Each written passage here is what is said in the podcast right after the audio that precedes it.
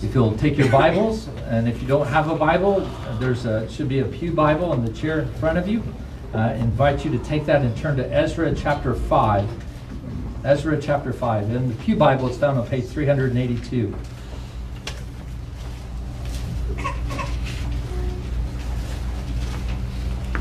I have in the bulletin that I'm going to cover Ezra chapter 5 and 6. That was the failed zeal of a preacher.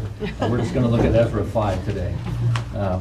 Now the prophets Haggai and Zechariah, the son of Iddo, prophesied to the Jews who were in Judah and Jerusalem in the name of the God of Israel who was over them.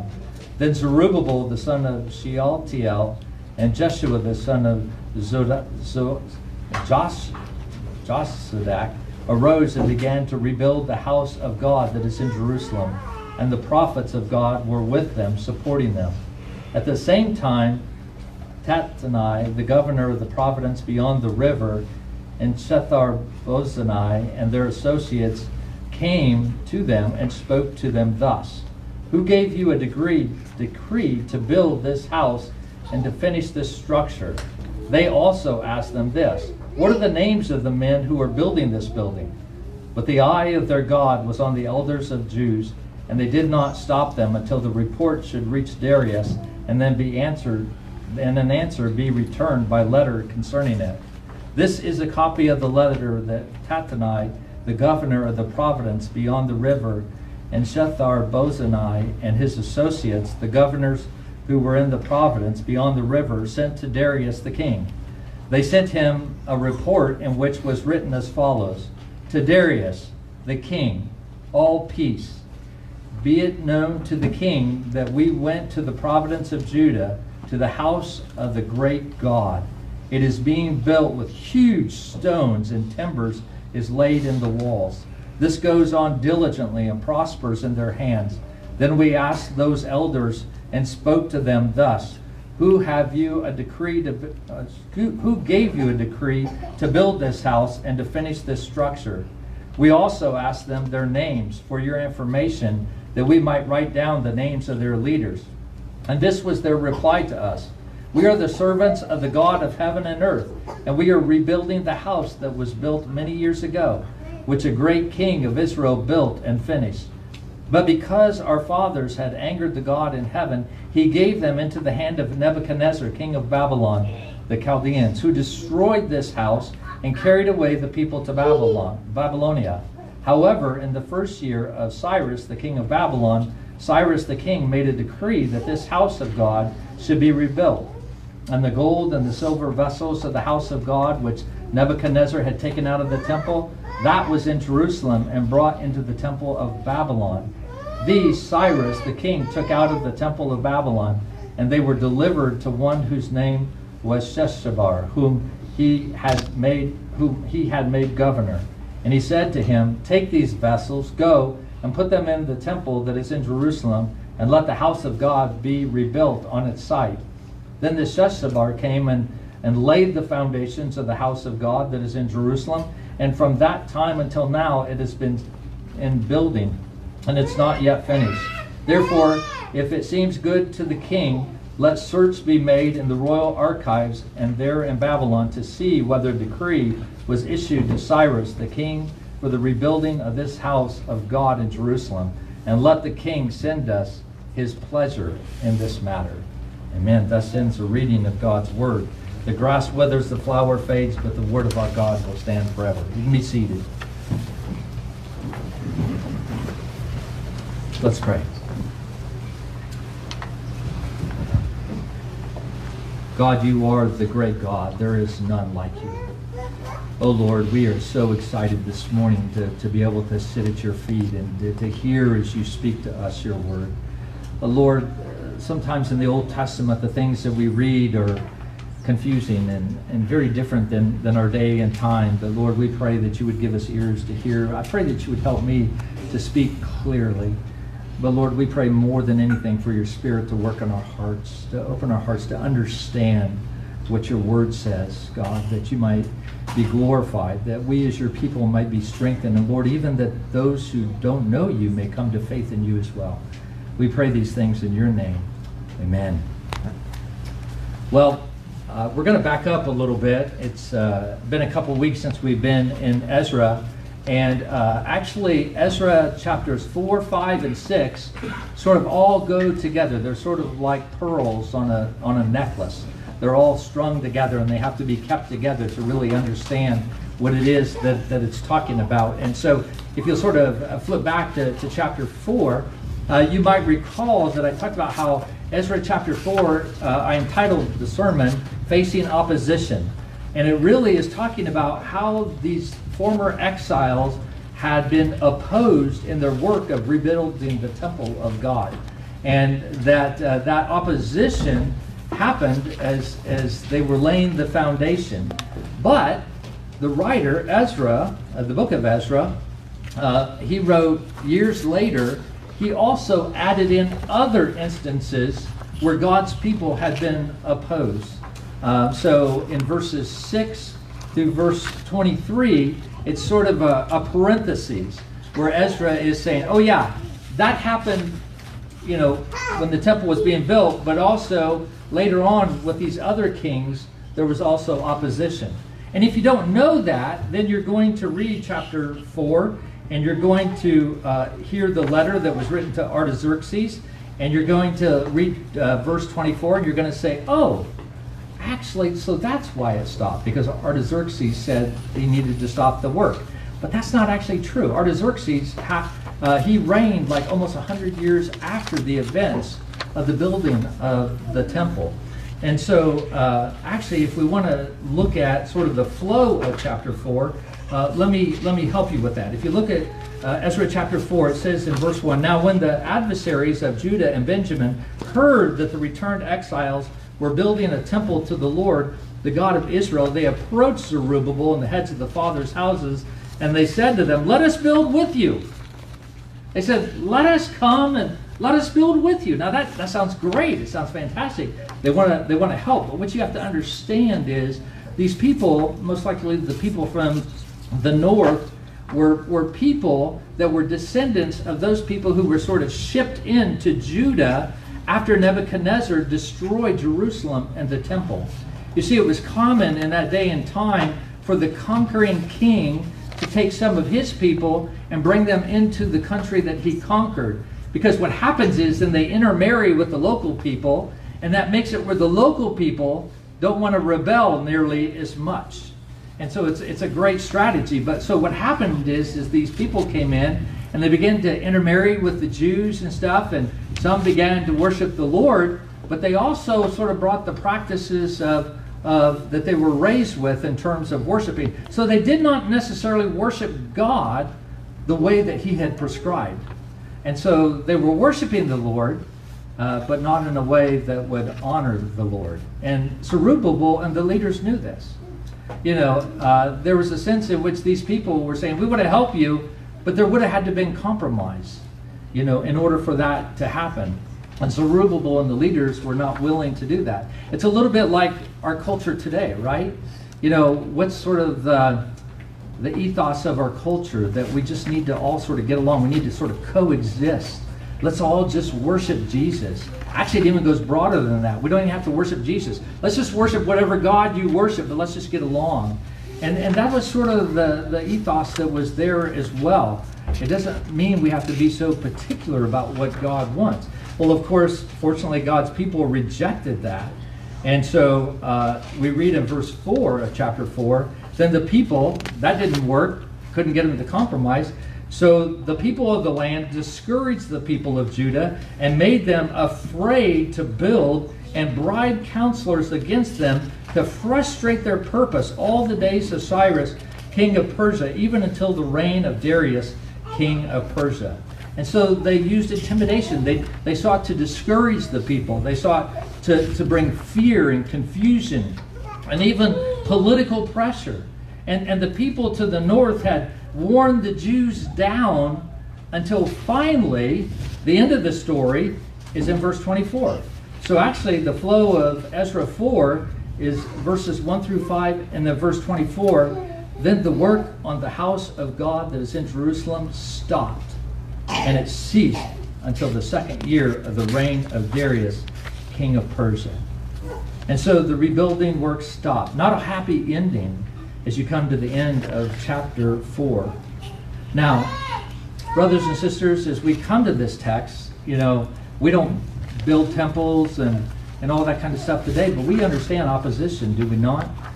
Be it externally or internally, we wrestle as Christians with those who oppose us. We live in a world, and we live in a culture that's becoming increasingly hostile towards the church, where the agendas that are being promoted out there are very contrary to the church, where lines are being drawn and saying you need to do things this way.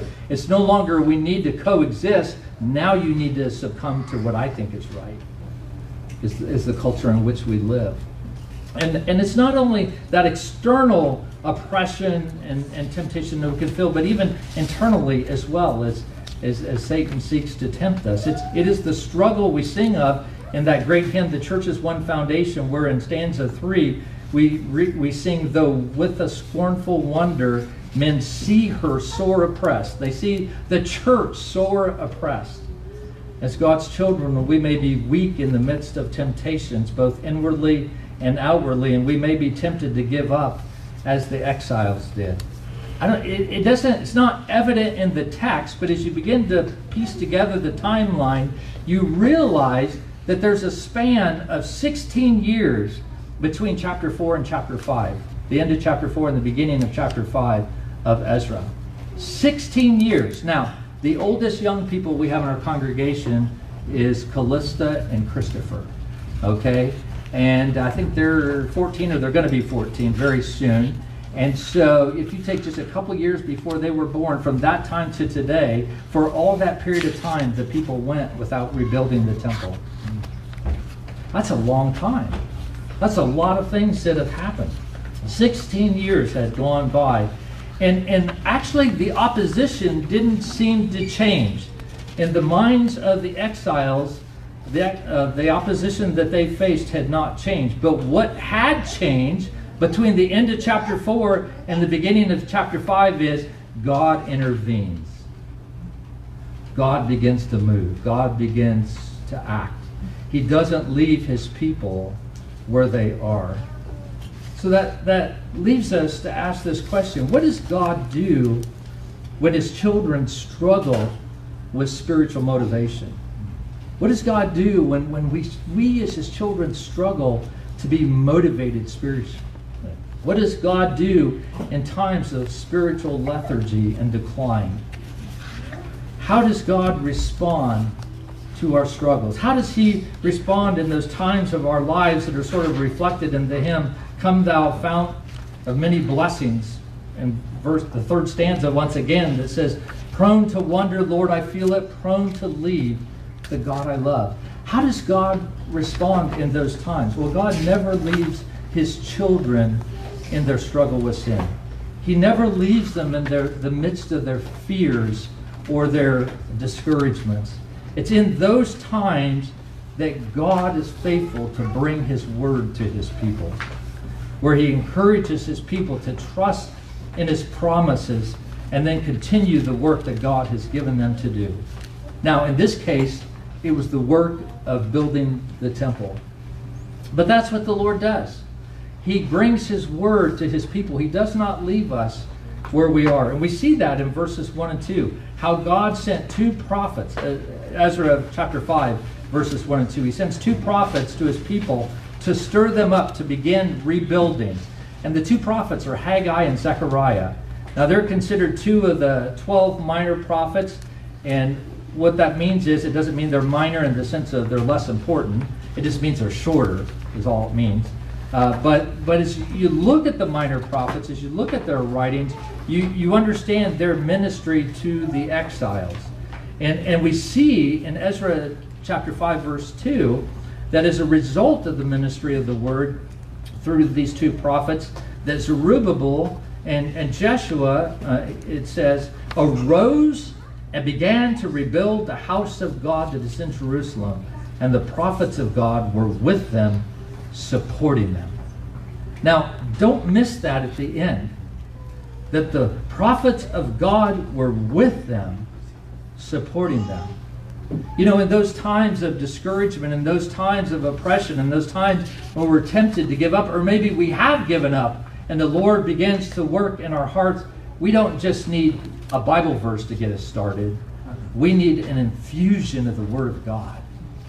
We need God's Word continually in our lives. We need to know His promises. And these prophets were right there with the people. And so for the next 4 years, from the time of the second year of the reign of Darius in 520 BC until the temple was completed in 516, God strengthens and He encourages His people in the midst of their time of great discouragement. Wow. God is so faithful. Amen. The Word of God comes from Yahweh's prophets, and the people, upon hearing the promises Yahweh has made to them under the terms of the covenant, are once again motivated to do the Lord's work. But for 16 years, they have neglected God's work that He had given them to do. And so what God does is He sends a prophet. Now, Zechariah and Haggai were very different kinds of prophets. You know, today there's many different kinds of preachers. Well, these men were very, very, very different. The things Zechariah spoke of were very lofty and high, as we'll look at in just a minute. But Haggai was sort of a nuts and bolts kind of guy, just sort of say it as it is. Now, Haggai's prophecies, his whole book covers a period of only like 4 months. It's not a very long period of time, but in that he gives 4 sermons. And in that, he says this. Actually, turn to Haggai, if you would. The book of Haggai, very short. The book of Haggai, chapter 1, verses 1 and 2. It sort of gives us the introduction. It was in the second year of Darius the king. The word of the Lord came to Haggai, the prophet, came to Zerubbabel and to Joshua, who is also known as Jeshua. He says, "Thus says the Lord of hosts, these people say the time has not yet come to rebuild the house of the Lord." And then he goes on in verse 3, and he said, "Then the word of the Lord came by the hand of Haggai the prophet. Is it a time for you yourselves to dwell in your paneled houses while this house lies in ruins?" You see, they were busy with their own houses while God's house is over here lying in a pile of rubble. And they were making the excuses for their inactivity. For 16 years, they were convinced themselves that they were justified in not completing the work of the temple because of the opposition that they had faced. So instead, the people became busy building extravagant homes with paneling. Now, for us, we think paneling, that's not extravagant. That went out a long time ago, Pastor Rick. Do you not know that? But in this day and time, paneling was something you saw in royal dwellings. And so these were very nice houses. Now, there's nothing wrong in building a home in which to live. There's nothing wrong even with building nice homes in which to live. There is everything wrong, though, with neglecting to build the house of God, especially since that is the reason why God stirred the heart of Cyrus to return the people to the land. That's what God had called them to do. And so when Haggai and Zechariah began prophesying against the spiritual apathy which quickly set in after the Jews returned home, Jeshua and Zerubbabel stepped up and they began to lead the people, and the work on the temple started once again. Praise be to God. It's so good to see how God confronts His people and to see them respond in faith and to repent of their sin, to turn away from their sin and walk in obedience to the Lord. So the work starts. But no sooner did the work start than the people of the land once again noticed, and they wanted to stop it. Ezra recounts how 2 local officials, Tattenai and Shethar-bozenai, who were part of the Persian governmental oversight over the area, they suddenly showed up and they began to ask what is going on. You know, I mean, nothing had been going on for 16 years, and now all of a sudden the Jews are busy again. And so that would catch the attention of the officials to say, what's happening? Tattenai and the man who presumably was his subordinate, Shethar-bozenai, would they would have been based in Damascus, which is modern-day Syria, and they were responsible for overseeing all the political matters in this region of the country. And, you know, the other thing I think that's helpful to understand is that during Darius's reign, revolts were not uncommon. There were a number of times in which people were seeking to overthrow him. So as this rebuilding begins, it raises suspicion amongst the Persian officials. Do the Jews have permission from Cyrus to rebuild this temple as they claim? And we know that even in Egypt, there were rebellions, even to the southwest of here. And so that would have caused great concerns. And so it's only natural that Tattenai would question the Jewish officials and the purpose for the building project. So look at verse 3. He comes along with his sidekick to the Jews, and he says, "Who gave you a decree to build this house and to finish this structure?" They also asked them, "What are the names of the men who are building the building?" Now this is sort of the Aramaic equivalent of, "Where's your papers?" You know, if you were in communist Russia, you would appreciate this. You know, you were being watched in everything that you did, and as you traveled, you had to have travel papers and things, and it was sort of like that. So, you know, can you give proof that you are who you say you are, and you are you're doing what you're supposed to be doing? But evidently, Tattenai must have been satisfied with the answer that he received from the leaders, because he didn't order them to stop the work. Now, Ezra, though, is very clear that while this appeared to be Tattenai's decision, it really, as we see in verse 5, was the Lord's decision. We read, "But the eye of their God was on the elders of the Jews, and they did not stop them until the report should reach Darius, and then an answer would be returned by letter concerning that." Now, we don't oftentimes talk about the eye of the Lord, but Scripture does. The Bible uses that term quite often. Let me just read a couple of passages from the Psalms. Psalm 33:18. Psalm 33:18 and 19 says, "Behold, the eye of the Lord is on those who fear him, on those who hope in his steadfast love, that he may deliver their soul from death and keep them alive in famine." God is watching his people. He knows what is going on. Psalm 34:15. Psalm 34:15, "The eyes of the Lord are toward the righteous, and his ears towards their cry." God knows what's going on in the midst of his people. And when we look to our covenant God for mercy, we can be assured that his eye will be upon us for Christ's sake, because of what Christ has done. Well, the exiles knew that God was present with them through the preaching of the word. God spoke into their situation. God confronted them in their sin. God laid out before them his covenant promises. He was speaking, and so they knew that God was there with them. And no doubt, had God's word not come to his people and their leaders through Haggai and Zechariah, then the discouragement and fear that they had felt previously in chapter 4 would have likely again become a dark cloud over them, and they would have fallen into discouragement and to fear. And their rebuilding efforts would once again been halted. But instead, the thing that's different between chapter 4 and chapter 5 is God is speaking to his people. God is speaking to his people. He's bringing his word. He's bringing his promises to them. Now, Ezra was a priest with access to the temple archives, and so he's now writing chapter 5 80 years after the fact, okay? And so he has access to all the documents and stuff, and so he includes them, including the original letter that was written to Darius.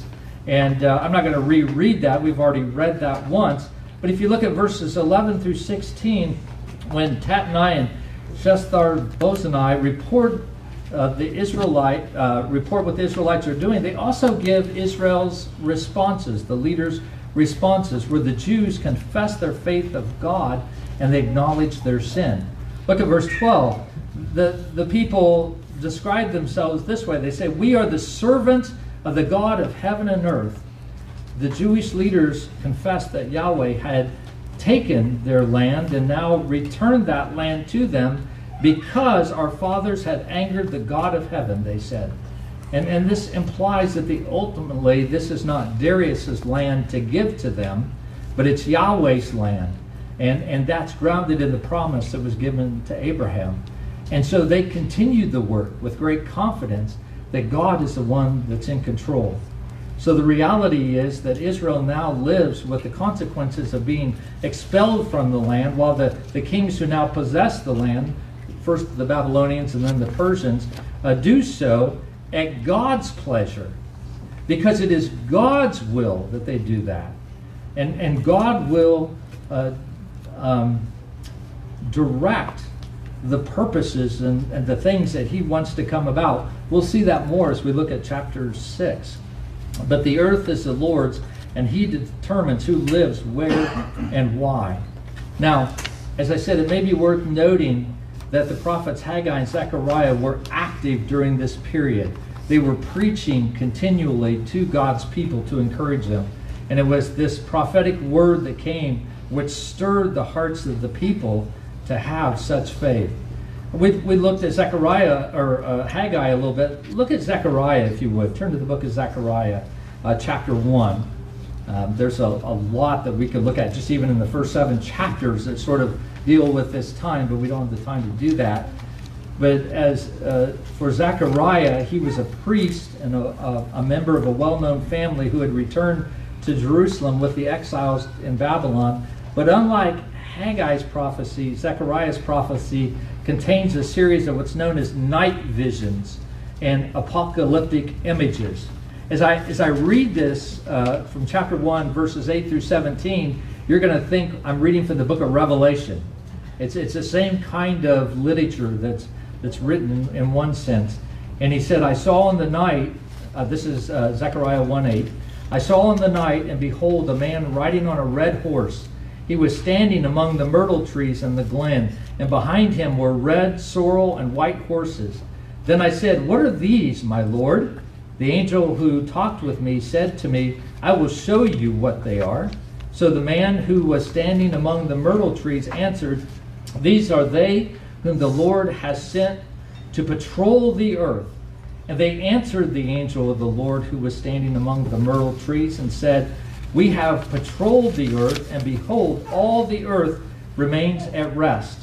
Then the angel of the Lord said, O Lord of hosts, how long will you have no mercy on Jerusalem and the cities of Judah, against which you have been angry these 70 years? That would have been a reference to the exile. And the Lord answered graciously in comforting words to the angel who talked with me. So the angel who talked with me said to me, cry out, thus says the Lord of hosts, I am exceedingly jealous for Jerusalem and for Zion.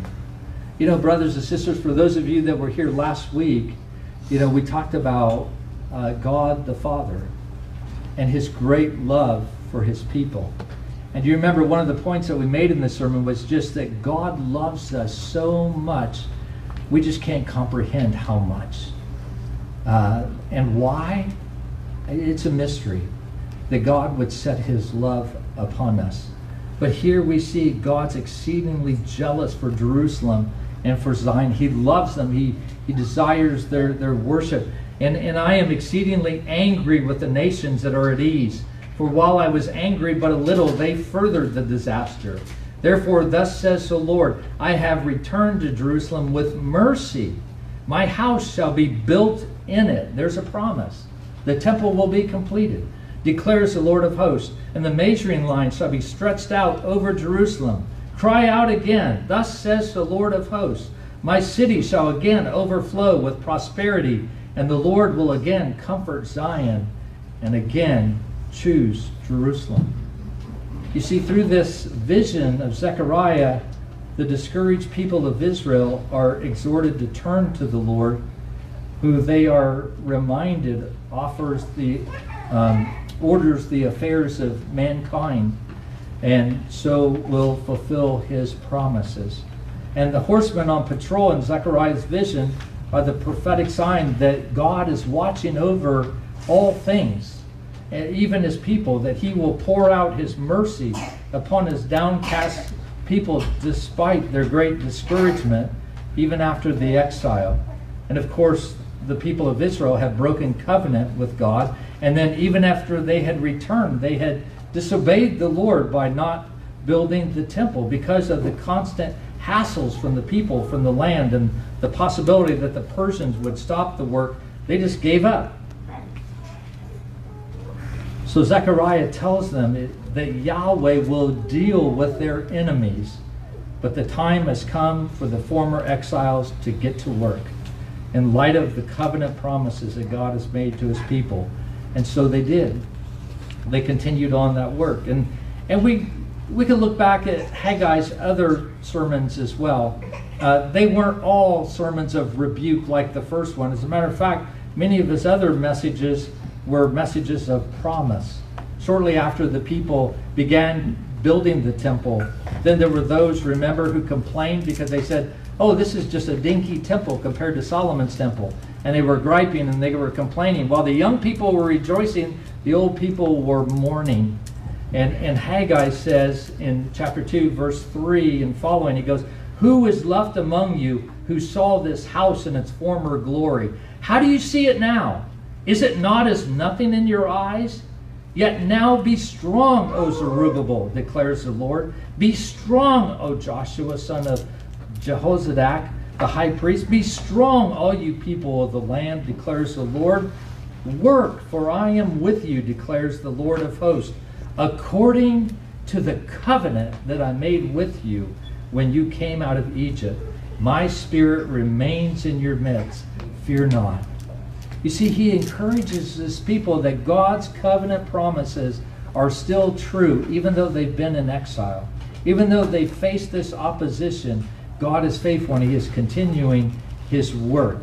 And then he talks in Haggai 2, 6 through 9 about how God will be with his people in a greater way in the temple, not just in this temple built with hands, but most likely I think he's referring to the heavenly temple. And he even says, as he closes the book of Haggai, how God will make Zerubbabel a signet ring. Here again, referring to the promise that God had made to David, that he would always have a king from his family on the throne. And while Zerubbabel was not the final king, we know that Jesus Christ was. God is fulfilling his promises. Now, brothers and sisters, I know that's a lot of information to go through, but I want us just to think about this a minute as we consider this account. We've seen the struggles faced by God's people in these difficult days, and like them, we often are tempted in our present circumstances to only see with our eyes, are we not?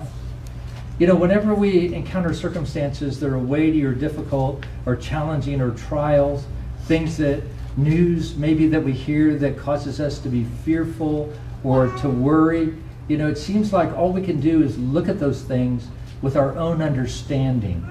And we sort of process those things, and we think about the what ifs. Well, what if this happens? You know, how will I handle this? And our vision can become very focused upon this horizontal level. And it's so easy for us to forget the promises of God.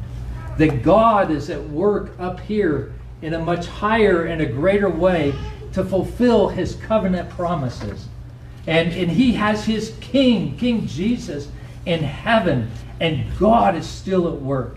And God keeps his covenant promises as he works through his church, as he works through his people. But it's easy for us to forget those promises as we look at the trials of our lives. And Ezra tells us that God's people knew that God was present with them, and he was speaking his word into their lives, reminding them of his covenant promises. And we need to do the same, brothers and sisters. Who amongst us does not need to be strengthened in God's grace, right? All of us are facing struggles and trials and oppositions in our lives. And we as God's people are frequently tossed to and fro externally and internally by adversaries of the gospel and out of a sense of our own weakness. What we see in chapters 5 and 6 are sort of what we read in Ephesians 1:11, that God works all things according to the counsel of his will. And God has always and continues to keep his covenant and to carry out his will. And like I said, he does that through his church. Do you remember the words of Ephesians chapter 2, verse 10? I know you know Ephesians 2, 8 and 9. But verse 10 says, "For we are his workmanship, created in Christ Jesus." Why? "For good works, which God prepared beforehand that we should walk in them." You see, once we walked in trespasses and sins in which the devil had trapped us, but now as his children, we are to walk in the good works which God has eternally planned for us to do.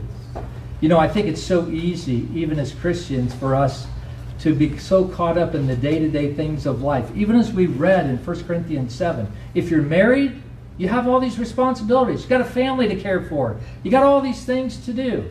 You know, so Paul says, it's better to be single. You know, you can just sort of focus on blessing the Lord and ministering in the name of the Lord. You know, that doesn't mean that married people can't minister in the name of the Lord, okay? But Paul just acknowledges that it can be tough. And so oftentimes I just wonder, you know, how much we get caught up sort of in the day-to-day things that we're doing, and we sort of forget that God has saved each and every one of us who are his children so that we might do good works that would further God's work of keeping his covenant promises and bringing in people into his kingdom and purifying, perfecting his church. You see, in Christ, God uses his people to carry out his covenant promises. But life's not easy. But God is faithful, and he works all things according to the counsel of his will.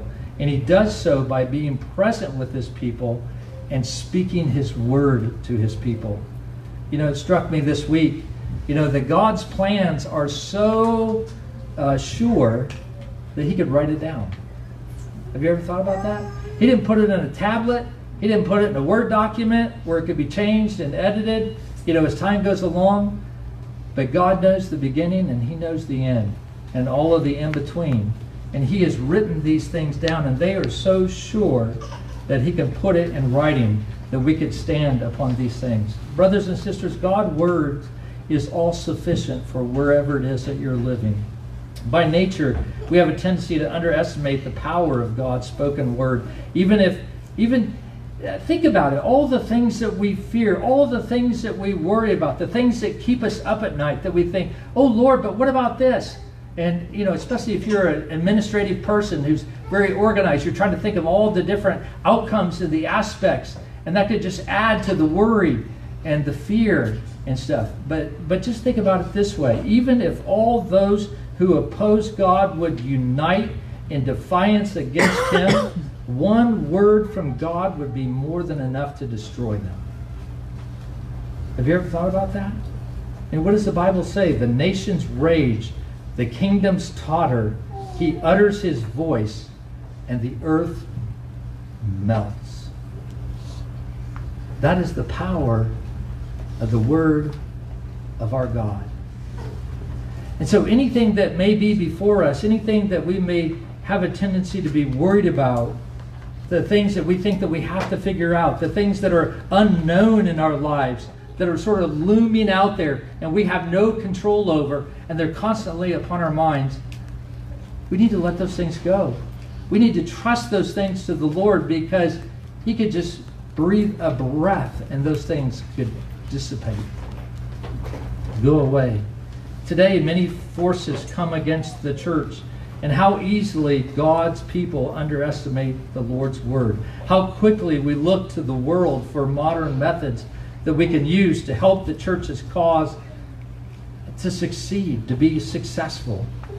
But how slow we are to trust in the simple power of God as he reminds us of what he promises in his word. You see, as he reminds us of his promises and what he will do, because he has said he will do it, regardless of what our circumstances are and what we are tempted to think, God is faithful. If you're here today and you struggle with worry, if anxiety is always with you, you need God's word. You need to focus upon his promises and to rest upon him. God strengthened his people to build the temple. Even after 16 years of neglect, they had become complacent because they were listening to the wrong voices. They were listening to the voices of fear. They were listening to the voices of discouragement. They were listening to the voices of political threat. What about you? I mean, just like the sirens of Greek mythology who lured sailors to their deaths, the sirens of the world are always singing, brothers and sisters. It never ends. There's always some song playing from the world. You know, as you listen to the news, as you get on social media, as you talk to your friends, as you're around the water cooler at work, there's all these sirens, all these voices that are speaking to you and informing you of things that would tempt you to worry and fret and to be disheartened and to give up on the work of the Lord. Some voice is always speaking, but the question is, to whose voice are you listening? Are you listening to the agendas of the world that sound so imposing and ready to consume you, or the almighty sovereign God who speaks? And it is. God sends his word, oftentimes through preachers, but it could be through moms or through dads. It could be through the written word. But God sends his word to rouse the sluggish and wake the dead. God is speaking to you today, right where you live, right through whatever it is that you are dealing with. And the question is, are you listening? Do you believe that the promises that God has made are yes in Jesus Christ? Do you believe, because Christ has come, that they are definite? Because our Lord sits at the right hand of the Father today to bring about all those promises as God has planned. Is your heart encouraged to do the work that God has called you to do? Like the former exiles, can you trust in him through his promises, knowing that he is with you and his eyes are upon you? Let's bow our heads as we take just a few moments of silence. And I just want to encourage you to silently pray to the Lord in response to the word that he's given to us today.